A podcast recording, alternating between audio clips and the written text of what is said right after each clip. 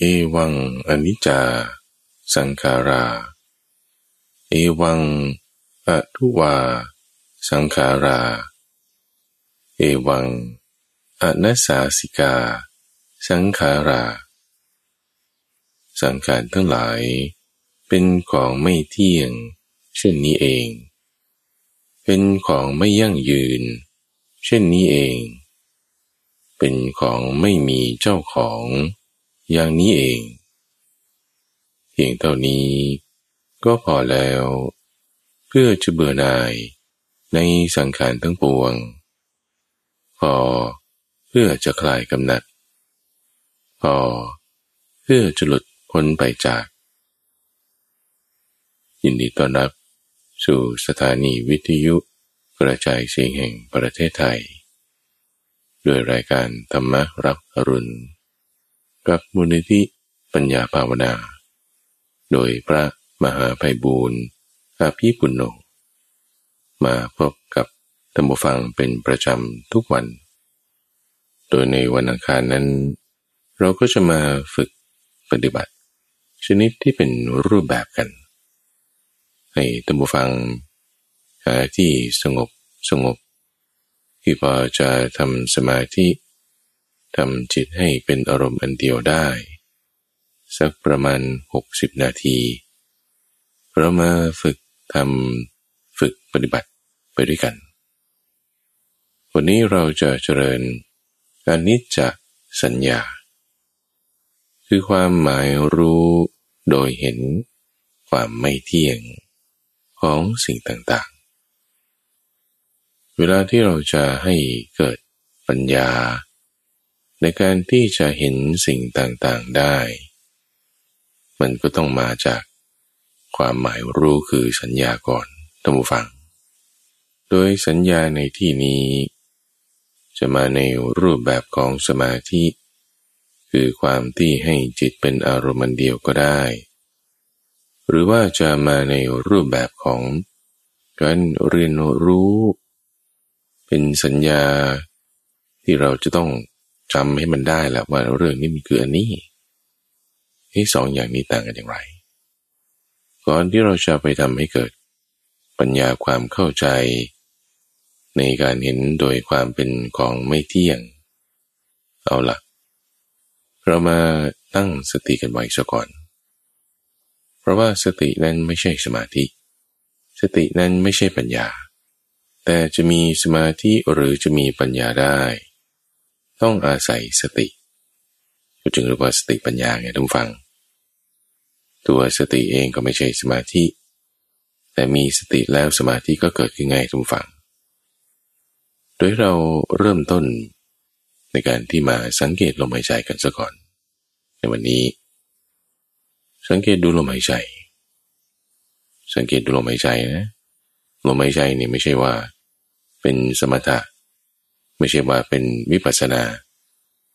คือลมหายใจเป็นได้ทั้งสมถะ เป็นได้ทั้งวิปัสนาเอาพูดทำไม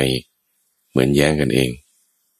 ก็เพราะมันเป็นสติไงท่านฟังเขาเรียกว่าอาณาปานสติ อันนี้พระพุทธเจ้าตั้งชื่อให้เลยด้วยซ้ำสติคือความระลึกได้ อย่างที่พูดเมื่อสักครู่ก็คือ จะมีปัญญาได้ก็ต้องมีสติ จะมีสมาธิได้ก็ต้องมีสติ สติในที่นี้เราใช้ลมหายใจก็เป็นอาณาปานสติ อาณาปานสติมันก็ทำให้เกิดสมาธิได้ มันก็ทำให้เกิดปัญญาได้ไง ยังไงคือสติ ยังไงคือความระลึกได้ เอาที่ไม่ใช่ก่อนบูฟัง ที่ไม่ใช่คือเพลิน ที่ไม่ใช่คือเผลอ ที่ไม่ใช่คือลืม ที่ไม่ใช่คือ เอ๊ะยังไงนะจำไม่ได้ไม่เข้าใจ อันนี้ไม่ใช่สติไม่รู้ว่าอะไร เพลินไปในอะไร เพลินไปในอะไรที่มันไม่ใช่ลมหายใจ เช่น เสียง เช่นภาพก็ตามตาหูจมูกลิ้นกายและใจ เพลินไปเผลอไป ลืมไป ตามอะไรนะ ตามรูปเสียงกลิ่นรสผลิภัณฑ์ธรรมารม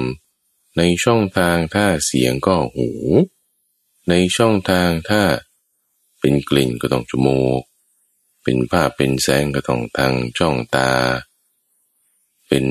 ความคิดนึก นั่นคือทางช่องใจ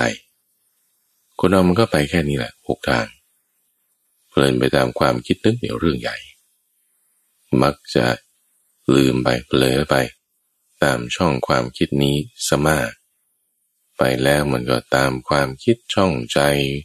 ฝันกลางวันบ้าง คิดเรื่องนั้นเรื่องนี้บ้าง ลืมไปละลืมไปละลืมอะไรเนี่ยลมไงที่เราเริ่มรู้ลมกันมาแล้วนะจะไม่ลืมแล้วนึกถึงอะไร นึกถึงลมไงทุกฝัง นึกถึงลม ไม่ลืมอะไร ก็ต้องมีที่ให้จิตเนี่ย มันไปนึกถึง จะนึกอะไรได้ก็ต้องมีสิ่งที่ให้จิตนั้นจะนึกถึงได้ จะไม่เผลอไปในอะไร ก็ต้องมีที่ให้จิตนั้นจับได้ จะจับอะไรได้มันก็ต้องมีที่ให้จิตจับไง จะไม่เผลอไปตามเสียงตามภาพ แต่ตกใจนะ ก็ต้องมีที่ให้จิตนั้นเกาะไง จะให้จิตมีที่เกาะ ก็ต้องมีที่ให้มันเกาะนะในที่นี้เราเอาลมหายใจ เครื่องมือที่พระพุทธเจ้าอธิบายไว้ ใช้ลมหายใจเป็นเครื่องมือ ให้จิตนั้นเกาะ ให้จิตนั้นจับ ให้จิตนั้นตั้งไว้ ตั้งมั่นไว้ ตั้งมั่นไว้ ด้วยสติ คือการระลึกได้ ในที่นี้ใช้เครื่องมือคือลมหายใจ หายใจเข้าหายใจออกอย่างเป็นธรรมชาติธรรมดา รับรู้ถึงสัมผัสแม้แต่ธรรมดาธรรมดาเราไม่ได้รับรู้ถึงสัมผัสของลมใช่ไหมล่ะเอาลองหายใจแรงๆสักสองสามครั้ง รับรู้ถึงสัมผัสได้หน้าที่ตำแหน่งไหน เราเอาตำแหน่งนั้น เพราะว่าลมหายใจเป็นเรื่องของกาย เรื่องของรูปมันเป็นธาตุลมไงเป็นธาตุลมเรื่องของกายเรื่องของรูป เอาก็ เอาตำแหน่ง ถ้าเป็นเรื่องกายเรื่องรูป มันเป็นตำแหน่งได้ ถ้าเป็นเรื่องนามเรื่องใจตำแหน่งนี้มันบางทีไม่ได้ เพราะนามธรรมมันจับต้องไม่ได้ แต่ว่ารูปธรรมมันจับต้องได้ใช้อ้างอิงระบุตำแหน่งได้ เราเอาตำแหน่งที่บริเวณด้านในโพรงจมูกและบริเวณที่เรารับรู้ถึงกลิ่น จะเป็นกลิ่นดอกไม้กลิ่น ขยะกลิ่นของหอมของเหม็น อะไรก็ตามเวลาที่เรารับรู้กลิ่นได้ ตรงนั้นแหละแล้วจิตของเราเวลามานึกถึงลมมานึกถึงณที่ตำแหน่งนี้ โดยไม่ต้องตามลมเข้าไม่ต้องตามลมออก ให้หายใจยังเป็นธรรมชาติธรรมดา ไม่ต้องบังคับให้มันเร็วหรือช้า แรงหรือค่อย ทีหรือห่าง จะร้อนหรือจะเย็นจะเหม็นหรือจะหอม ไม่ได้สนใจตรงนั้น ให้ทำอย่างเป็นธรรมชาติ ไม่ต้องเกรง ไม่ต้องบังคับ ไม่ต้องบังคับทั้งเรื่องร่างกายว่าต้องอยู่ เกรงตรงนี้ขมวดคิ้วอย่างนี้หน้าตึงอย่างนี้ไม่ต้อง ให้ปล่อยยังเป็นธรรมชาติ ธรรมดา relax ผ่อนคลาย ทำกายให้สบาย จะอยู่ในท่านั่งหรือท่านอนก็ได้ ถ้าอยู่ในท่านอนก็ลุกนั่งได้แล้วนึ่งคือส่วนทางกาย ไม่ต้องบังคับจิตใจ ว่าต้องคิดหรือไม่ต้องคิดอะไรยังไง แต่ให้ทำใจให้สบาย หมายถึงมันจะคิดอะไรก็มาสิ แต่ไม่ลืมลม จะคิดเรื่องอดีตคิดเรื่องอนาคต ไม่เผลอ ไม่เพลิน ไม่ตาม แต่ไม่ประมาท ไม่ประมาทก็ต้องมีที่ให้จิตทำยังไง จับไว้ไงเกาะไว้ไง ตั้งไว้ไง ที่ที่ใช้จิตมาจับมาเกาะมาตั้งไว้ในที่นี้เราใช้อะไรลมหายใจไง เอาเนี่ยเหมือนเป็นป้อมทหารเวลาเขาออกรบเขาก็จะมีที่กำบัง หลบไว้แล้วเล็ง จะยิงฆ่าศึกนี่ต้องเล็งต้องมีที่กำบัง ต้องมีป้อมเป็นปราการ ในการที่จะรักษาตัวเช่นเดียวกันเราใช้ลมหายใจเป็นป้อมปราการ เป็นที่รักษาจิต แล้วตรงไหนคือสติ ตรงที่เรามาระลึกถึงลมธรรมฟัง สติคือความระลึกได้ ลมหายใจก็อยู่มันใช่ไหม ในที่นี้เราเอาตำแหน่งที่เรารับรู้ถึงกลิ่นต่างๆ ในโพรงจมูกตรงนั้น ก็คือเข้าไปสักประมาณครึ่งนิ้วนิ้วหนึ่งจากปลายจมูก เวลาเรามานึกถึงตรงนั้นได้ความนึกถึงได้นั้นนั่นน่ะคือสติ เราแยกกันฝั่งระหว่างยามกับป้อมยาม ยามนี่อาจจะไปเที่ยวเตรเตรเดินตรงนั้นเดินตรงนี้ อาจจะไปเข้าห้องน้ำอาจจะไปแอบนอนที่อื่น แต่ว่าเดี๋ยวเดี๋ยวต้องกลับมาที่ป้อมยาม ป้อมยามก็อันหนึ่ง ตัวยามก็อันหนึ่ง เหมือนกันว่าลมหายใจที่ผ่านเข้าออกณจุดนี้ นั่นคือป้อมยาม ความที่เรามันนึกถึงณจุดนี้ได้ ความนึกได้ความระลึกได้ ตรงนี้แหละคือ สติ สติไม่ใช่กายทุกฝัง สติไม่ใช่รูป สติไม่ใช่เป็นสิ่งของที่เราจับต้องได้รวมมันอยู่ตำแหน่งนั้นตำแหน่งนี้ไม่ใช่ แต่เวลาเราระลึกถึง อะไรก็ตามนะที่ตำแหน่งนี้ ความระลึกได้นั้นน่ะคือสติ มันเชื่อมกันไงทุกฝังระหว่างกายกับใจ ระหว่างนามกับรูป กายใจนามรูปเชื่อมกันอยู่ได้เพราะวิญญาณ มีการรับรู้ ในที่นี้เราคือรับรู้สัมผัสของลมณตำแหน่งนั้น หรือบางคนอาจจะใช้วิธีอื่นๆต่างๆเช่นนึกพุทโธนี่พุทโธก็เป็นความคิดในทางใจใช่ไหมละ่ะซึ่งความคิดในทางใจมันไม่ได้มีตำแหน่งไงเพราะเราจะมาอ้างถึงใช้กายใช้รูปก็ไม่ใช่ละแต่เป็นความคิดก็ได้เป็นไอเดียก็ได้ ช่นเรานึกถึงทานที่เราเคยให้ไปนั่นก็เป็นจากการรู้สติเอาทานนี่กูจะไปนึกยังไงพอนึกถึงสิ่งของบ้างก็เป็นภาพอยู่ในใจ นึกถึงเหตุการณ์นึกถึงสถานที่นึกถึงบุคคล นึกถึงบุคคลเช่น พระพุทธเจ้าเอาการตรัสรู้ของท่านนึกถึงบุคคลเช่นพระสงฆ์เอาการปฏิบัติดีของท่าน พวกนี้เป็นความคิดนึกในช่องทางใจนึกได้เนี่ยความนึกได้หรือนึกได้นะ่ะคือสติ ซึ่งไม่ใช่ตัวความคิดนั้น สติกับความคิดที่เป็นธรรมารมก็จึงไม่ใช่อันเดียวกัน สติกับลมหายใจที่เป็นทางกายก็จึงไม่ใช่อันเดียวกัน ยามกับป้อมยาม ก็ไม่ใช่อันเดียวกันคนละอย่างกัน วิญญาณคือการรับรู้ที่จะเป็นตัวเชื่อม ระหว่างกายใจนามรูป ก็เป็นคนละอย่างอีกจากสติและธรรมารม เป็นคนละอย่างเป็นคนละอย่างกัน ใช่ท่านผู้ฟังมันเป็นคนละอย่างกัน เราจะเห็นข้อนี้ได้เราต้องตั้งสติขึ้นนะน้ำเนี่ยมันละเอียด เออก็รูปบางอย่างก็เป็นของละเอียดนั่นแหละเช่นว่าถ้าเราเอาทรายมาผสมกับดินคลุกให้เข้ากันเลยนะ แล้วก็บอกอะนี่มันต้องให้แยกออกจากกันโอ้ยทรายกับดินมันปนกันมันก็แยกออกจากกันจะทำยังไง ให้มาหยิบทรายทีละเม็ดหรอ มันก็เป็นของละเอียดที่มันผสมกันไปแล้ว หรือถ้าคุณเอาน้ำตาล แล้วก็เกลือไปผสมกันในน้ำอะคุณจะแยกกันยังไง ก็มันละเอียดกันนะรูปบางอย่าง น้ำนี่ยิ่งละเอียดละเอียดลงไปกว่ารูปอีกท่านผู้ฟัง มันอยู่ในช่องทางใจบางทีถ้าเราไม่สังเกตมันยิ่งมองไม่เห็นเลย ถ้าจึงให้นิยามไว้ในแต่ละอย่างแต่ละอย่าง แต่ละข้อละข้อ เพื่อเรารู้จักสังเกตได้ ความคิดนึกก็อันหนึ่ง ผู้ที่เข้าไปรู้ความคิดนึกในที่นี้คือวิญญาณก็อย่างหนึ่ง ความระลึกถึงความคิดบางอย่างได้ ความระลึกได้นั้นก็อีกอย่างหนึ่ง หมายถึงธรรมารมก็อย่างหนึ่ง คือความคิดนึก เรื่องราวที่เป็นอดีตอนาคต คำว่าพุทโธ เรื่องที่เราเคยไปให้ทาน เรื่องศีลเรื่องสมาธิ เรื่องอะไรก็ตามที่เราจำได้ นั่นก็เป็นธรรมารมตัวผู้ที่เข้าไปนึกถึงสติ ตัววิญญาณก็คนละอย่างละอย่างกันคำถามก็คือว่าเราทำสติเนี่ยทำไปทำไม เอามันมีประโยชน์ตรงที่มันพอเราสังเกต ในที่นี้ใช้ จิตใช่ไหมจิตเป็นผู้สังเกต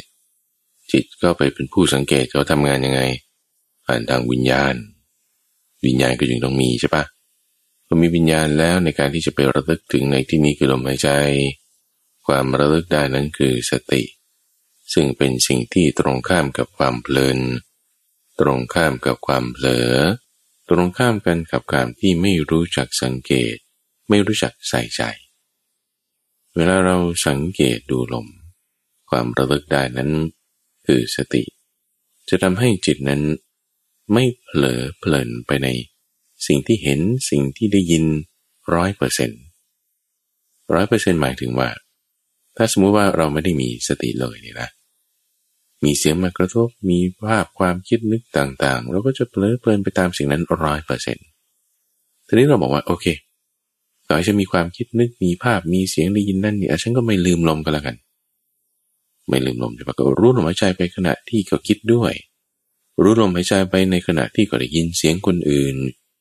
รู้ลมหายใจไปในขณะที่ก็ทำงานนั่นนี่ รู้ลมหายใจไปในขณะที่ก็กินข้าว ขณะที่ก็เดิน ขณะที่ก็วิ่งออกกำลังกาย รู้ลมไปด้วยรู้ลมไปด้วยรู้ลมไปด้วย ความที่จิตมันจะเผลอเพลินไปตาม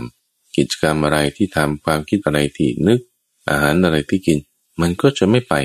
ร้อยเปอร์เซ็นต์ไงเพราะบางส่วนมันอยู่ที่ลมเอางั้นมันจะดีเหรอดีสิทุกฝัง เพราะว่าเวลาไม่ว่าเราจะได้ยินอะไร คิดอะไรนะ มันมีอารมณ์ที่ติดมากับด้วยสิ่งนั้นเสมอ ฟังอีกครั้งหนึ่ง สมมติเราคิดเรื่องคนนี้ บางทีก็เรื่องคู่ครองบางทีก็เรื่องลูกบางทีก็เรื่องเพื่อนบ้านบางทีก็เรื่องงานอะมันก็จะมีอารมณ์เช่นแต่สามีหรือภรรยาทำให้เราคิดเรื่องนี้มีอารมณ์แบบนี้ ลูกอย่างนี้เพื่อนบ้านอย่างนี้ อารมณ์ที่เกี่ยวกับมักจะมาด้วยกัน คนนั้นเนี่ยอารมณ์นั้นก็จะเกิดขึ้นทันทีนะเช่นถ้าคู่ครองทำให้เราแบบกำหนัดอย่างนี้ โอ้โหหล่ออย่างนี้ สวยอย่างนี้ ไอ้ความกำหนัดนั้นมันก็จะมาด้วย ถ้าลูกทำให้เราเป็นห่วงอารมณ์ความห่วงมันก็จะมาด้วย ถ้าลูกทำให้เราเกิดความรักเอออารมณ์รัก มีเมตตามันก็จะมาด้วย ถ้าเรื่องอาหารทำให้เราแบบว่า ขยักขยงอีกว่าอารมณ์ความขยักขยงมันก็จะมาด้วย ถ้าเรื่องบุคคลเช่น เรานึกถึงพระพุทธเจ้าเออจิตใจสบาย อารมณ์ความจิตใจสบายนั้นก็จะมาด้วย มันมีอารมณ์ติดมาด้วยเสมอไงทุกฝังแล้วอารมณ์เนี่ยมันก็เกิดเกิดดับดับติดติดมามาหนักบ้างเบาบ้าง แล้วแต่จังหวะที่จิตมันจะเข้าไปเพลินตามนั้น มากน้อยขนาดไหน อารมณ์ใดมันจะเกิดขึ้นละ่ะ จิตที่เป็นอย่างนี้ก็ฟุ้งซ่านไง เดี๋ยวก็คิดเรื่องนั้นอารมณ์นี้ก็มา คิดเรื่องนี้อารมณ์โน้นก็มาพอดีโอ้ในแค่หนึ่งนาที คิดตั้งสามเรื่องสิบเรื่อง ยี่สิบเรื่องหนึ่งวินาทีท่านผู้ฟังเคยเห็นไหมคนคิดสามเรื่องในหนึ่งวินาทีแล้วหกสิบวินาทีมันจะไม่ได้ไปคิดห้าสิบหกสิบเรื่องหรอโอ้โหมันมากกว่านั้นอีก ความที่จะเผลอเพลินเครื่องดึงเนี่ยโอ้มากมายทีเดียวเลย แต่พอเรานึกถึงลมใช่ปะในความที่จิตจะเผลอไปตามอารมณ์เหล่านั้นมันจะเบาบางลงทำไม เพราะสติคือไม่เพลินไงมันตรงข้ามกัน สติคือไม่เผลอไง พอเรามีสติปุ๊บเอามันที่จะเพลินไปเนี่ยมันลดลงทันทีเพลินไปไหน มาอยู่กับลมไง ตรงไหนนะ ตรงที่ระลึกได้ อันนี้ข้าพเจ้าแบบว่าต้องมาสับมาแยก มาชี้แจง ตามที่พระพุทธเจ้าท่านได้สอน ทุกครั้งทุกครั้งเลยนะทุกฝัง ย้ำย้ำย้ำย้ำเข้าไป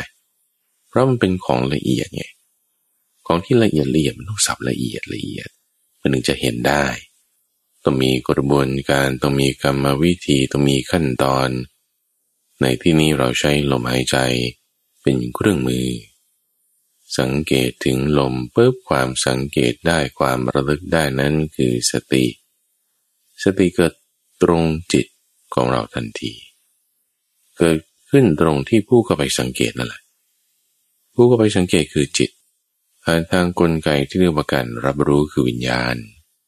สิ่งที่เขาไปสังเกตนั้นคือลมหายใจ ความสังเกตได้ความระลึกได้นั้นคือสติ พอมีสติเกิดขึ้น ที่ลมหายใจมีสติเกิดขึ้นที่จิตมีสติเกิดขึ้นผ่านทางการรับรู้คือวิญญาณ สติเนี่ยเป็นการแยกแยะ แยกแยะจากเสียง ทางช่องหูแยกแยะจากธรรมารมทางช่องใจ สังเกตเห็นไหมว่าท่านผู้ฟังแค่ว่าเราดูลมเนี่ยนะ อ้มันหลายอย่างมันแยกออกจากกันเลยนะลมไม่ใช่ก็อันหนึ่ง จิตพูดที่เขาไปดูลมเรื่องก็อันหนึ่ง ผ่านกระบวนการการรับรู้คือวิญญาณก็อีกอย่างหนึ่ง ความคิดนึกที่เราเคยคิดอยู่ เช่นเราคิดเรื่องงานคิดเรื่องออกกำลังกายคิดเรื่องอะไรธรรมารมนั้นนั่นก็อย่างหนึ่ง ในช่องทางใจที่ธรรมารมความคิดนึกเหล่านั้นเกิดขึ้น นั่นก็อีกอย่างหนึ่ง แยกกันออกมาได้หมดเลยเพราะอะไรนะเพราะลมหายใจเพราะอะไรจริงนะ ใจลมหายใจมีเครื่องมือ ตั้งสติไว้ ดูดิเวลาทหารเขาเฝ้าอยู่ที่ป้อมยามเนี่ยนะ มีประตูด้วยนะ แล้วก็มีคนเข้าคนออกด้วยนะบางทีคนเข้าคนออกจับตัวประกันมาอย่างนี้คุณเล็งปืนไว้เนี่ย คุณจะส่องดูโอ้โหจะยิงยังไงจะมีมุมยิงไหม ตัวประกันก็ถูกเอามาบังเอาไว้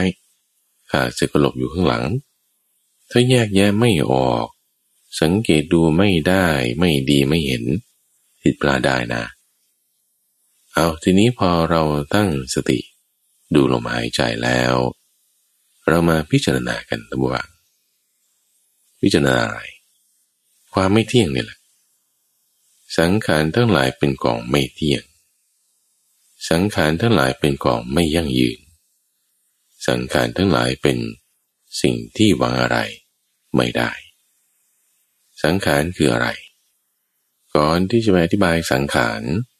ก็ขออธิบายสัญญาซะก่อน สัญญาคือความหมายรู้ ในที่นี้มีสองอย่าง ตั้งแต่ต้นรายการที่ข้าพเจ้ายกขึ้นเอาไว้ คือเรื่องสัญญาที่เป็นสมาธิ และสัญญาที่เป็นความรู้ความเรียน เอาสัญญาที่เป็นสมาธิซะก่อน พระพุทธเจ้าเนี่ยเคยอธิบายไว้บอกว่าชั้นหนึ่งชั้นสองชั้นสามชั้นสี่อากาสานัญจายตนะ วิญญาณัญจายตนะอากินจัญญายตนะนิวสัญญาณาสัญญายตนะ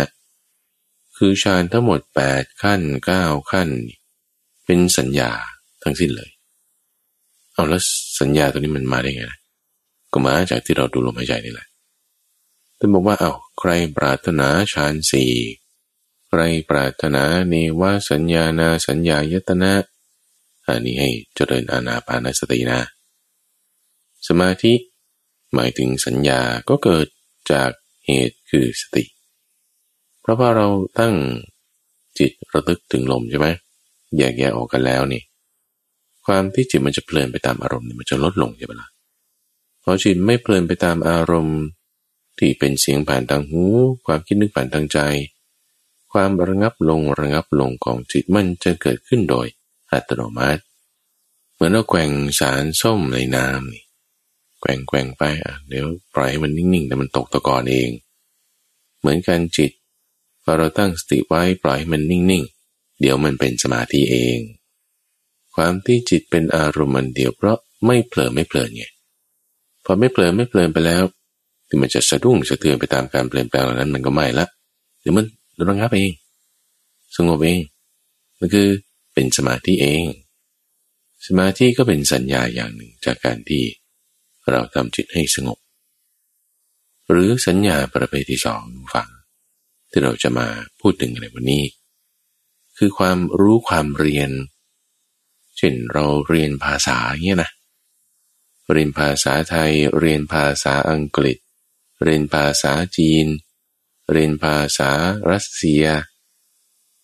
ที่เราจะมาหมายรู้ได้อะ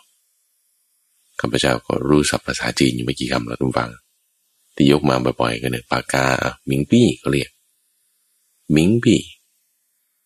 ปากกาโอ้รู้ศัพท์คำหนึ่งแล้วเนี่ย เออแปลว่าปากกา ถ้าภาษาอังกฤษก็เรียกว่าเพนแต่อย่าเพิ่งสับสนนะว่า แต่ภาษาไทยเพนนี่หมายถึงดวงจันทร์นะ แต่ภาษาอังกฤษเพนนี่หมายถึงปากกานะ แล้วเพนถ้าออกเสียงแบบนี้ในภาษาจีนก็มีความหมายอื่นอีกไปคำฟังมันที่ว่าหมายรู้แตกต่างกัน รูปเสียงแตกต่างกัน รูปเขียนแตกต่างกัน ความหมายในบริบทแตกต่างกันเขาก็ต้องหมายรู้เอาอะภาษารัสเซีย ภาษาตุรกี ภาษาอังกฤษก็ต่างมี ความหมายที่แตกต่างกัน คุณก็ต้องเรียนเอาอะหมายรู้เอา นี่คือสัญญาแบบนี้ก็ได้ หรือจะปรุงแต่งเปลี่ยนแปลงเป็นสัญญาแบบหนึ่ง เช่น เราบอกว่าเอาผ้ามา มาตัดดู เย็บตรงนี้ ติดอันนี้เข้าไปทำเป็นรูปแบบนี้ออกมา ชื่อใหม่เราก็เรียกสมมติว่าเรียกว่าเสื้อแล้วกันนะสวมจากข้างบนอย่างเงี้ยทีนี้สวมจากข้างล่างเรียกางเกงก็แล้วกันอะก็ถ้าขาสั้น ขายาวไม่มีขา ก็เรียกชื่อแตกต่างกันไปอีก ที่ว่าหมายรู้มันแตกต่างกันอ่ามันจึงถึงมาใช้คำว่าสังขารการปรุงแต่งเปลี่ยนแปลงนั่นคือสังขารสังขารแปลว่าการปรุงแต่ง ปรุงแต่งอะไร ปรุงแต่งเปลี่ยนแปลงสัญญาแบบหนึ่งให้เป็นสัญญาอีกแบบหนึ่ง การปรุงแต่งเปลี่ยนแปลงนั้นน่ะเรียกว่าสังขาร ชื่อเรียกนี่เราดูได้เลย ปรุงแต่งจากผ้าเราดูตัวรูปนะ ให้เป็นเสื้อ ก็คือสังขารในรูป ในสิ่งที่เราจับต้องได้ในที่นี้คือผ้า เป็นเสื้อเป็นกางเกงขึ้นมา หรือชื่อเรียกเอา ที่เรายังมาเรียกเข้าใจนั่งฟังกันอยู่ได้ขณะนี้ ชื่อเรียกนั้นก็คือสัญญาแล้วเลย รุงแต่งเปลี่ยนแปลงจากสัญญาอย่างหนึ่งให้สำเร็จรูปเป็นสัญญาอีกอย่างหนึ่ง นั่นคือสังขาร สังขารก็จะปรุงแต่งได้ทั้งรูป ความรู้สึกด้วยเอาความรู้สึกคือเวทนานี่คนที่โดนเจ็บๆบ่อยๆ เจอทุกขเวทนา เจอทุกขเวทนาอยู่เรื่อยใช่ไหมล่ะเขาก็ทำความเข้าใจหรอเออทุกขเวทนามันก็เออนะบางคนก็ชอบเจ็บ เออเจ็บทุกเวทนามันก็เป็นสุขเวทนาได้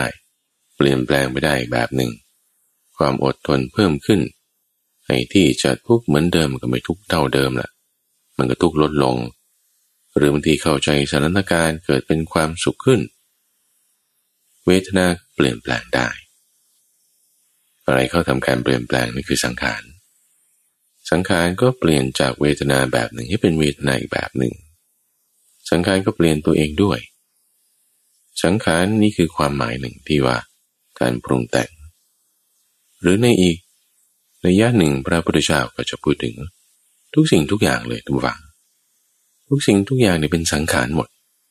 เพราะมันอาศัยเงื่อนไขปัจจัยมีการปรุงแต่งมาทั้งหมดก็มาปรุงแต่งในที่นี้ตรงนี้แหละที่เราจะมาเจาะทำความเข้าใจกัน ปรุงแต่งเพราะอะไรเพราะมีเงื่อนไข มีปัจจัย คือเหตุ เป็นตัวปรุงแต่ง สิ่งที่จะเห็นได้ชัดเจนเลยคือการทำอาหารท่านผู้ฟัง คุณเอาข้าว มาผสมกับไข่ ใส่ผักใส่ซีอิ๊วใส่อะไรเข้าไป ออกมาเราเรียกว่าเป็นอะไร ข้าวผัด หรือถ้าคุณเอาเส้นก๋วยเตี๋ยวมาใส่กุนเชียง ใส่ถั่วงอกใส่เต้าหู้ลงไป ผัดกันใส่ซอสอันนี้ มันก็มาเป็นผัดขี้เมาฮึนั่นแหละ ได้เหมือนกันละอย่าปรุงแต่งหลาย พิจารณามาหลายชั้นนะ สัญญาก็ได้ เปลี่ยนจากชื่อหนึ่งเป็นเป็นอีกชื่อหนึ่งเพราะมีการปรุงแต่งเปลี่ยนแปลง หรือดูตัวลงสังขารก็ได้ ที่ว่าเงื่อนไขปัจจัยโอ เอาข้าวมาทำนี้เรียข้าวผัด เอาข้าวมาเป็นนี้เรียข้าวตัง เอาข้าวมาทำนี้เรียกข้าวปั้นเออ มันก็ชื่อคนละอย่างเพราะเงื่อนไข เพราะปัจจัยหมายถึงเหตุ มันเปลี่ยนแปลง ลักษณะที่มันปรุงแต่งเปลี่ยนแปลงนั่นแหละแหละเราเรียกว่าสังขารอะไรก็ตามที่มีเงื่อนไข อาศัย ปัจจัยคือเหตุ ผสมปรุงแต่งกันแล้วคือสังขาร อะไรก็ตามที่มันมีเหตุเงื่อนไขมานะ แล้วมันอยู่ได้ หรือมีเหตุเงื่อนไขมาแล้วมันเป็นอย่างนี้ มีเหตุเงื่อนไขมาแล้วบางทีมันหายไปนี่นี่แหละเราเรียกว่า มันคือสังขารนั่นแหละเราเรียกว่า มันไม่เที่ยง โดยปกติแล้วเวลาเราเห็นอะไรก็ตามที่ มันยังคงอยู่นี่คือมันมันมีอยู่ไงเช่นปากกาอะมันอยู่ในสภาพของปากกา เช่นน้ำเช่นอาหาร เช่นรถยนต์ เสื้อผ้าเครื่องนุ่งห่มพวกนี้เราเห็นมันอยู่เราจับต้องมันได้อยู่ใช่ไหมล่ะที่มันมาเป็นอย่างนี้ได้อะไรก็ตามที่เราจับต้องได้อยู่กินอยู่เห็นอยู่ นอนทับอยู่ นั่งทับอยู่ มันเป็นมาอย่างนี้ได้เพราะเงื่อนไขปัจจัยบางอย่าง ถูกปะละ่ะ มันไม่อยู่ที่นี่ได้ก็ฉันซื้อมา มันก็มาอยู่ตรงนี้ตัวเอาก็ฉันเอามา มันก็มาอยู่ตรงนี้สิ ก็ฉันทำขึ้นมา มันก็มีอย่างนี้ดิ โอเค ที่มันมาอยู่ตรงนี้ได้ คุณเห็นได้ ได้ยินได้ ต้องมีเงื่อนไขปัจจัยแน่นอน นี่แหละน้ำฟังอะไรก็ตามที่มีเงื่อนไขปัจจัยแล้วเห็นอยู่ดำรงอยู่ ตรงต่อหน้าเรานี้นั้นนั่นน่ะ นั่นน่ะ มันเป็นสังขาร นั่นนั่นนั่นนั่นนั่นมันไม่เที่ยงทำไมไม่เที่ยงนะ สังขารทั้งหลายไม่เที่ยงตันว่าเอวังอนิจจา สังขารา บอกไว้กับทั้งพิสุทั้งหลาย บอกไว้กับทั้งทั้งพระอานนท์บอกไว้กับทั้งพฤหัสพระราชา อุบาสุอุบาสิกา คนนั้นคนนี้บอกไว้หมด บอกไว้ว่ามันไม่เที่ยง ไม่เที่ยงยังไง ก็ไม่ใช่บ่ายโมง โอ้มันก็ไม่ใช่อยู่แล้วต่อให้เที่ยง หรือบ่ายโมง เวลานั้น มันก็ไม่เที่ยง หมายถึง ไม่ยั่งยืน ใช้คำว่าอะทุวาไม่ยั่งยืนเพราะอะไร เพราะว่าเราลองดูเอาเรื่องความสำเร็จในปัจจุบันนี้ ความสำเร็จที่บอกเออ มีความสำเร็จคุณต้องมีเงินทองนะ คุณต้องมีชื่อเสียงนะ แล้วคุณก็ต้องมีทรัพย์สมบัติต่างๆ นั้นนี่อันนี้ถึงจะเรียกว่าชีวิตเนี่ยประสบความสำเร็จละดูพิจารณาดู ความสำเร็จนี่เป็นเงื่อนไขปะอ้าวใช่สิท่านมันต้องมีเงื่อนไขของความสำเร็จไง เงินทองเท่านี้ชื่อเสียงต้องเป็นอย่างนี้ตำแหน่งต้องสูงเท่านี้ต้องยศอย่างนี้ ถึงจะเรียกว่าประสบความสำเร็จ แล้วก็เงื่อนไขของการที่ประสบความสำเร็จของแต่ละคนก็ดูไม่เท่ากันด้วย ถ้าเป็นทางการทหารบางคนบอกว่าฉันเป็นพลตรีเนี่ยฉันสำเร็จแล้วบางคนบอกไม่ได้ฉันต้องพลเอกบางคนก็บอกโอ้ยฉันขึ้นแค่เป็นนายร้อยเนี่ยฉันก็พอใจแล้ว เงินทองนี่ยิ่งหลากหลายกันเข้าไปใหญ่ บางคนบอกต้องมีเงินล้านที่มีเงินล้านมีล้านหนึ่งแล้วมันไม่ค่อยจะพอเท่าไหร่นะถ้ามีสักสิบล้าน บางคนบอกโอ้ยไม่ต้องมีทั้งสิบล้งสิบล้านเลยหรอกแค่ว่าฉันปลดหนี้หมดนี้ฉันก็ถือว่าฉันสบายละเออ มันก็คิดไม่เหมือนกันนะเอาเงื่อนไขก็ต่างกันไงเราทำไมไม่เหมือนกันนะก็มันไม่เที่ยงไงท่านฟังมันจะไม่เหมือนกันเลยมันเงื่อนไขไงมันเป็นของที่เป็นเงื่อนไข มันเป็นของที่ต้องอาศัยปัจจัยคือเหตุ สิ่งที่เป็นเงื่อนไขอาศัยปัจจัยคือเหตุคือสังขาร สังขารเป็นยังไง สังขารทั้งหลายเป็นกองไม่เที่ยง อย่างนี้นะ เอวังอนิจจา สังขารา สังขาราคือสังขารอนิจจาคือไม่เที่ยงเอวัง อย่างนี้อย่างนี้อยู่อย่างไหน อย่างนี้โดยความที่มันเงื่อนไขแม้นั้น ก็เปลี่ยนแปลงไปอีก คนนี้ว่าอย่างนี้คนหนึ่งว่าอย่างหนึ่ง สมัยนี้เป็นแบบนี้สมัยอื่นเป็นอีกแบบหนึ่ง ตอนเช้าเป็นอย่างหนึ่งตอนเที่ยงตอนบ่ายเป็นอีกอย่างหนึ่ง เปลี่ยนแปลงไม่คงที่ไม่คงตัวตามเงื่อนไขปัจจัยของเขา ถ้าสมัยก่อนสักสี่สิบห้าสิบปีก่อนเงื่อนไขความสำเร็จนี่มันไม่ได้เป็นเหมือนปัจจุบัน ปัจจุบันนี่โอ้เงินทองนี่ต้องมาเป็นหลักใช่ปะละ่ะแต่สมัยก่อนนี่เขาเอาการทำประโยชน์เพื่อสังคมบ้าง เอาเรื่องตำแหน่งหน้าที่การงานไม่ได้เอาตัวเงินเป็นหลักบ้าง เอาเรื่องลักษณะของอาชีพว่าเป็นแบบนี้ไม่ใช่เป็นแบบนั้นรับราชการอะไรอย่างนั้น นี่มาเป็นหลักบ้าง ก็แตกต่างกันไปเอาแล้วถ้าก่อนหน้านั้นไปอีกเงื่อนไขความสำเร็จคืออะไร ชนะสงครามอย่างนี้เป็นต้น ก่อนหน้านั้นไปอีก พูดถึงเรื่องการเกษตรพูดถึงเรื่องสังคมอยู่อีกแบบหนึ่งเงื่อนไขความสำเร็จ เงื่อนไขในการที่จะทำชีวิตให้เป็นยังไง เงื่อนไขตรงนั้นไม่เหมือนเดิม และจากนี้ไปทุกวันข้าพเจ้าก็รับรองให้ได้ห้าปีสิบปีห้าสิบปีห้าร้อยปีจากนี้ เงื่อนไขความสำเร็จเหล่านี้ก็ไม่ได้เหมือนเดิมแน่นอน ของเงื่อนไขของความสำเร็จที่มันอาศัยเหตุปัจจัยไม่เหมือนเดิม เงื่อนไขอย่างอื่นที่ไม่ใช่เกี่ยวกับเรื่องความสำเร็จอาจจะเป็นเรื่องธุรกิจ เรื่องการค้า เรื่องการศึกษา ทุกอย่างนะ่ะมัน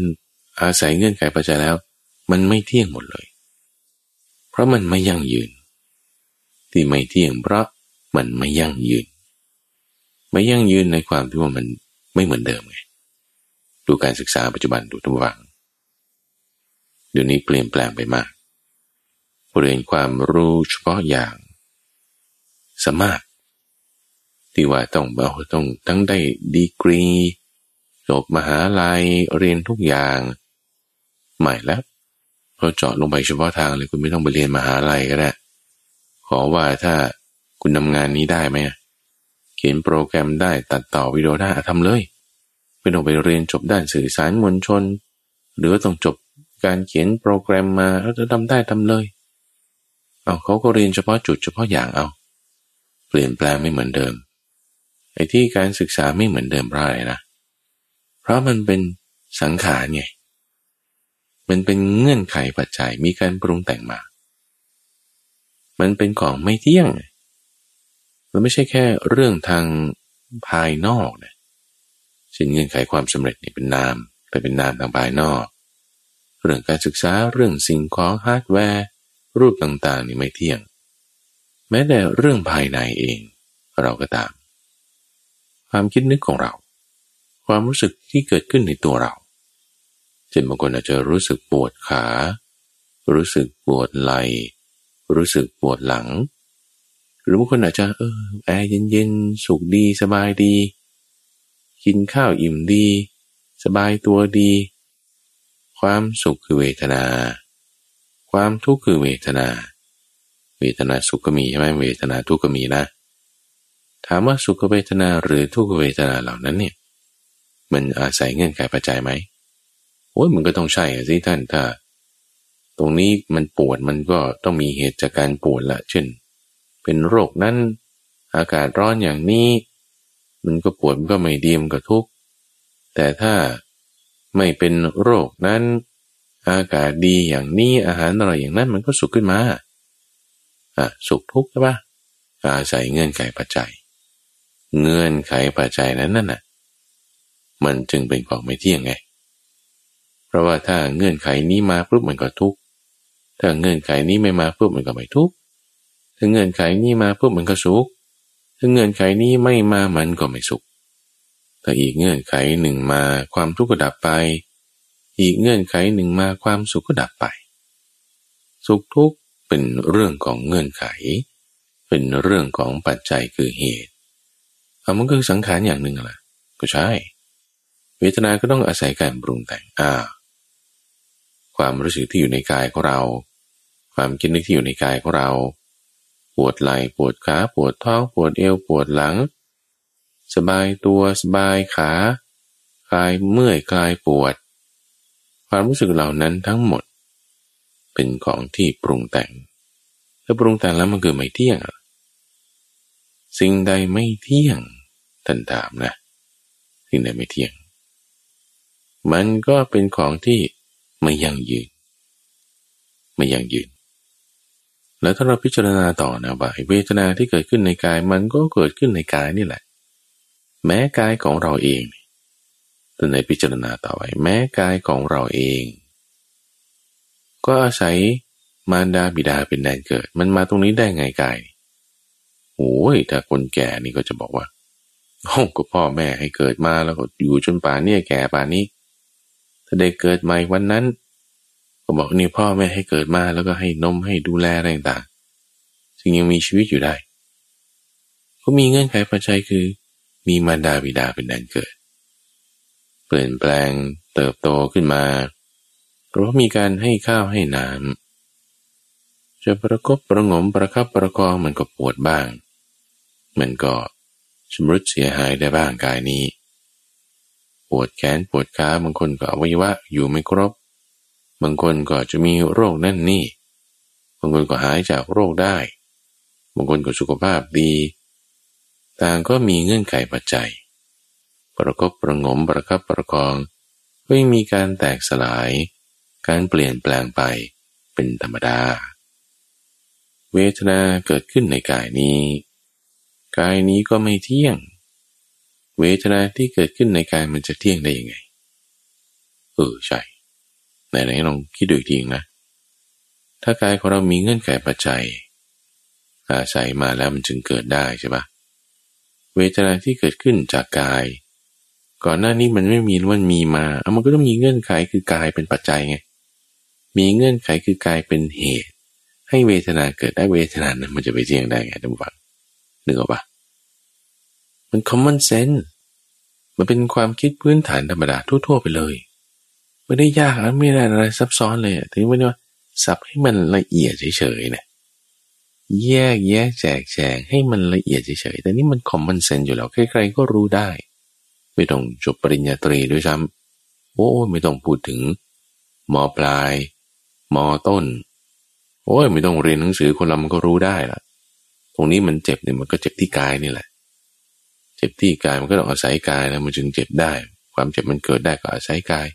ความสุขมันเกิดได้ก็อาศัยกาย ถ้ากายมันไม่เที่ยงแล้ว แล้วมันไม่ก่อนไม่มีแต่นี้มีกายมาไอ้ความสุขความทุกข์มันจะเที่ยงได้ไงมันก็ไม่เที่ยงแหละสิ่งที่ไม่เที่ยง ไม่มีเจ้าของ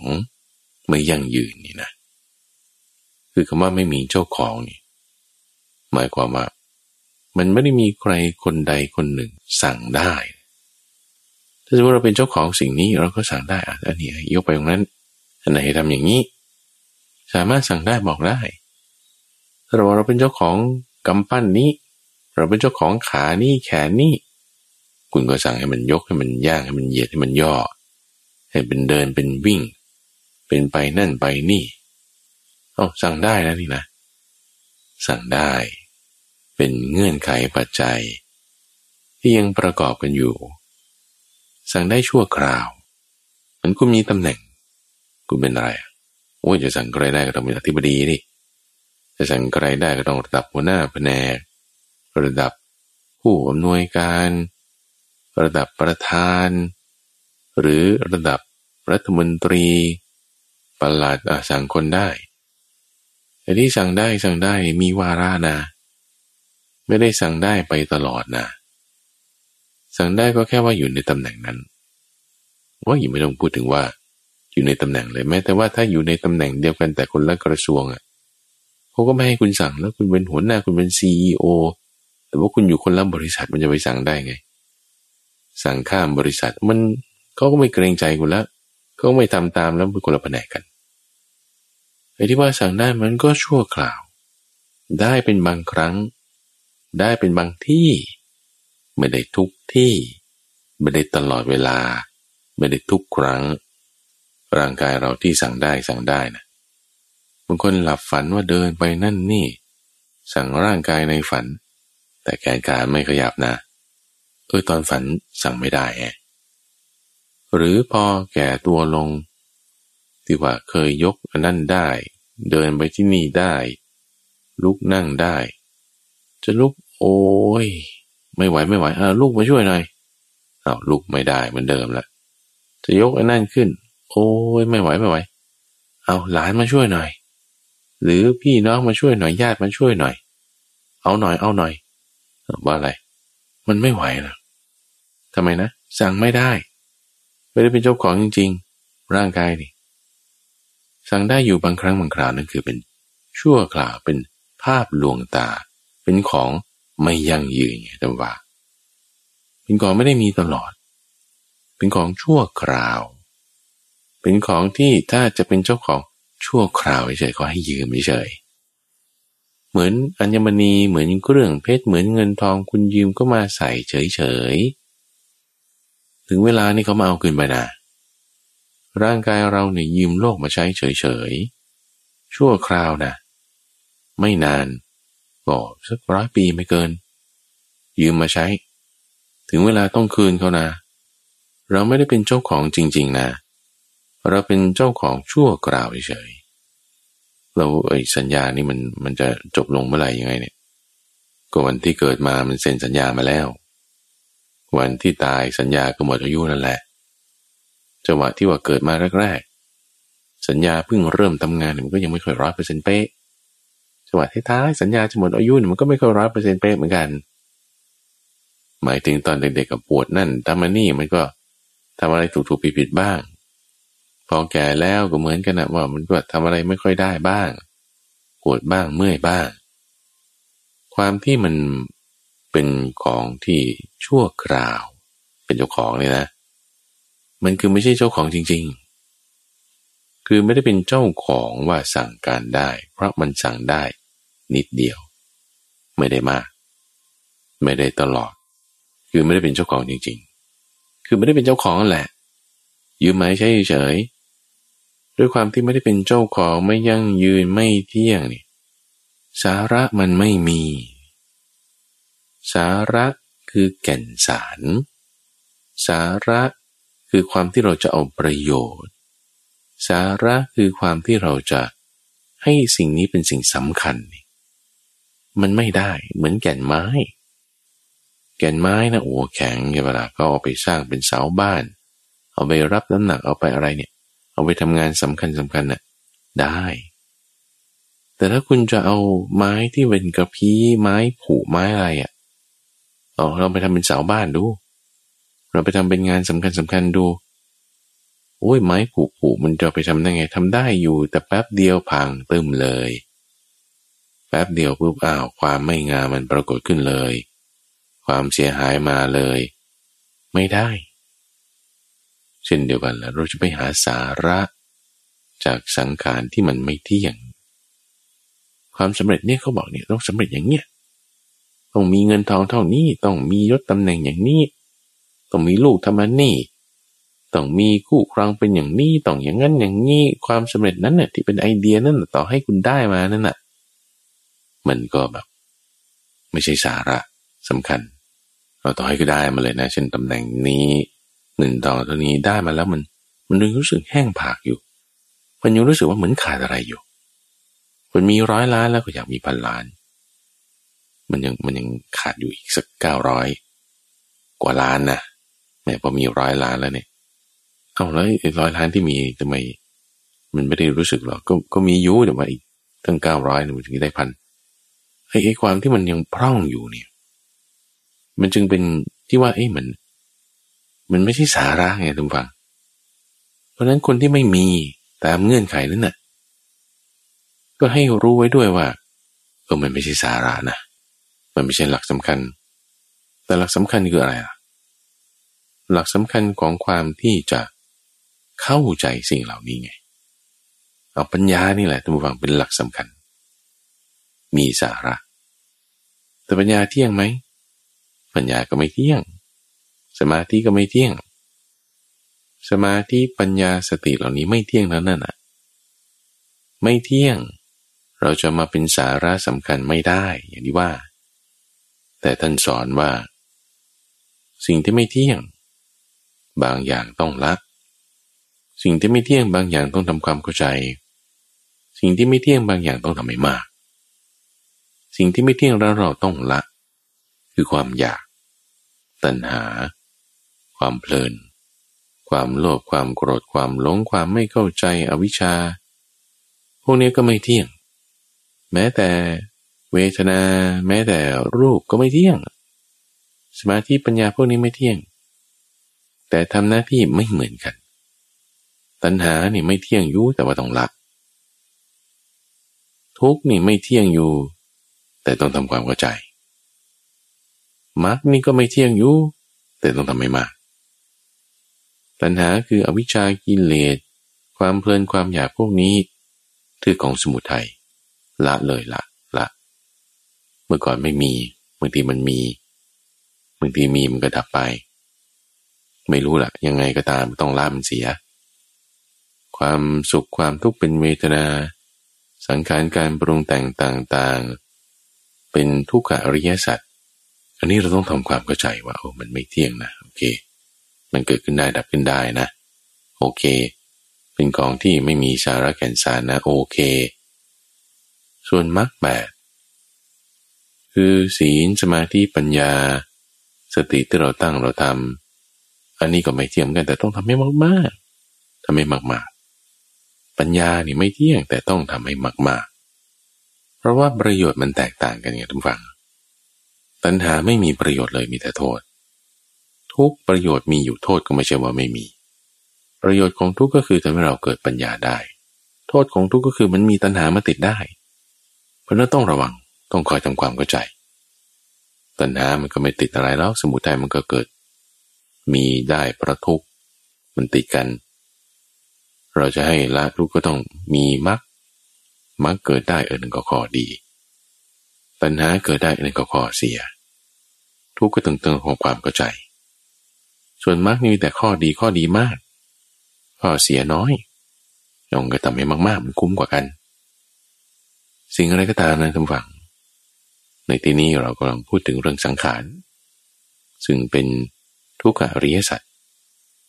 สังขาร เวทนา เป็นของไม่เที่ยง เห็นอย่างเนี้ยคือเห็นด้วยปัญญา ปัญญาเป็นตัวเห็นนะหมายถึงจิตที่พิจารณาแบบนี้ จะเกิดปัญญาขึ้นนั่นเองจิตที่เราใคร่ครวญแบบนี้ ลักษณะการใคร่ครวญตามแนวนี้นั้นนั่นน่ะคือสัญญาไง ความหมายรู้มันเป็นเรื่องที่เราต้องศึกษานะเหมือนภาษา จะรู้ได้ไงว่าคำนี้หมายถึงนี้เอาก็โอเคเขาบอกมาเราก็จำเอา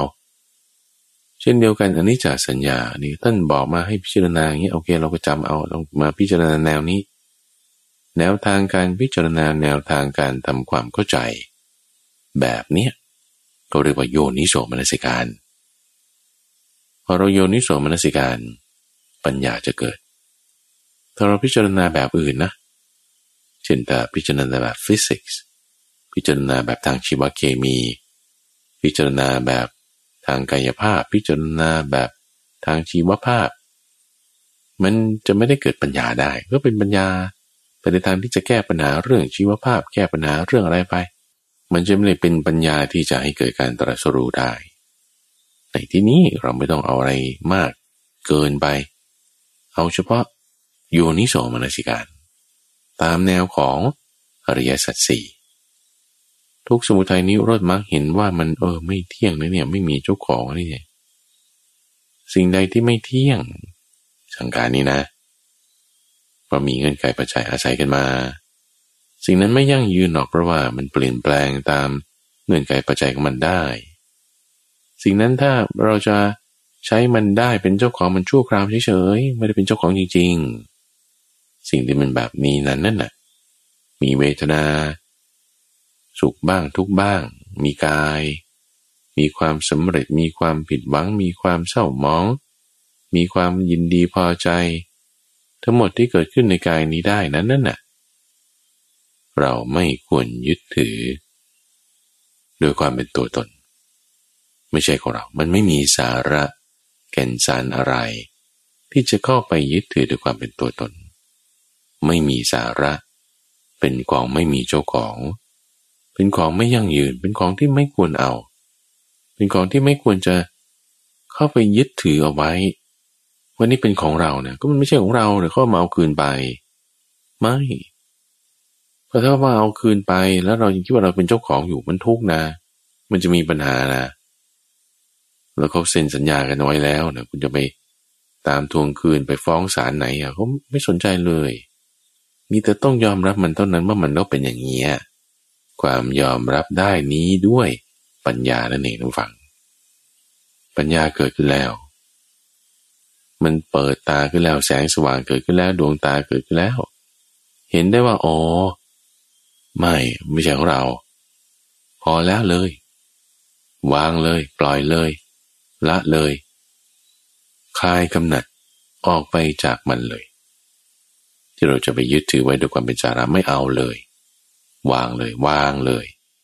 ปล่อยเลย ละเลยพอเราวางเราปล่อยเราละ ความยึดถือมันจะไปเชื่อมให้ติดอยู่กับสิ่งนั้นไม่ได้ ความยึดถือหลุดไปแล้วแล้วเหลืออะไร ความที่เราจะเข้าไปจับยึดสะดุ้งสะเทือนไปตามสิ่งนั้นหายไปแล้วแล้วเหลืออะไร เหลืออะไรที่มันทำให้เราได้มาถึงจุดนี้ล่ะทุกฟังเหลือสิ่งนั้นเอาไว้นี่คือเหลือสติเอาไว้ นี่คือเหลือปัญญาไว้ ศีลสติสมาธิปัญญานั่นแหละมันจึงเหลือเอาไว้ ดูพระพุทธเจ้าตอนอยู่ใต้ต้นโพปล่อยวางหมดแล้วนะปล่อยวางหมดแล้ว เหลืออะไร สติสมาธินี่อยู่เต็มเลยอย่าเอาสิ่งเหล่านั้นมาสอนได้บอกได้ ศีลสมาธิปัญญามรรคแปดคนนี้ยังอยู่กับเรา อยู่กับเราเพราะอะไรนะ เงื่อนไขปัจจัย สร้างมามันก็มีอยู่ มีอยู่ทำไม่มากทำไม่เจริญ เป็นประโยชน์กับเราได้ ในกระบวนการการพิจารณาเรื่องอนิจจสัญญานี้ทุกฝัง เราฝึกเราทำทำได้ทุกที่ทุกโอกาส ไม่จำเป็นจะต้องมานั่งสมาธิหกสิบนาทีนี้เท่านั้น แต่ว่าทำได้ในขณะที่รับประทานอาหาร เดินช้อปปิ้งซื้อของพูดคุยกับคนนั้นนั่นนี่ ของน้ำเดินทางทำได้หมดให้ท่านฟังฝึกทำไว้อยู่อย่างต่อเนื่องด้วยปัญญาปัญญามันจะเกิดขึ้นให้เรามองเห็นสิ่งต่างๆได้ท่านผู้ฟังกำลังรับฟังช่วงของจิตตวิเวกในรายการธรรมารับรุณเป็นช่วงเวลาที่เรามาฝึกทำสมาธิปฏิบัติชนิดที่เป็นรูปแบบ โดยมูลนิธิปัญญาภาวนา ข้าพเจ้าพระมหาไพบูรณ์อาภีปุณโญแล้วพบกันใหม่ในวันพรุ่งนี้จุรินพร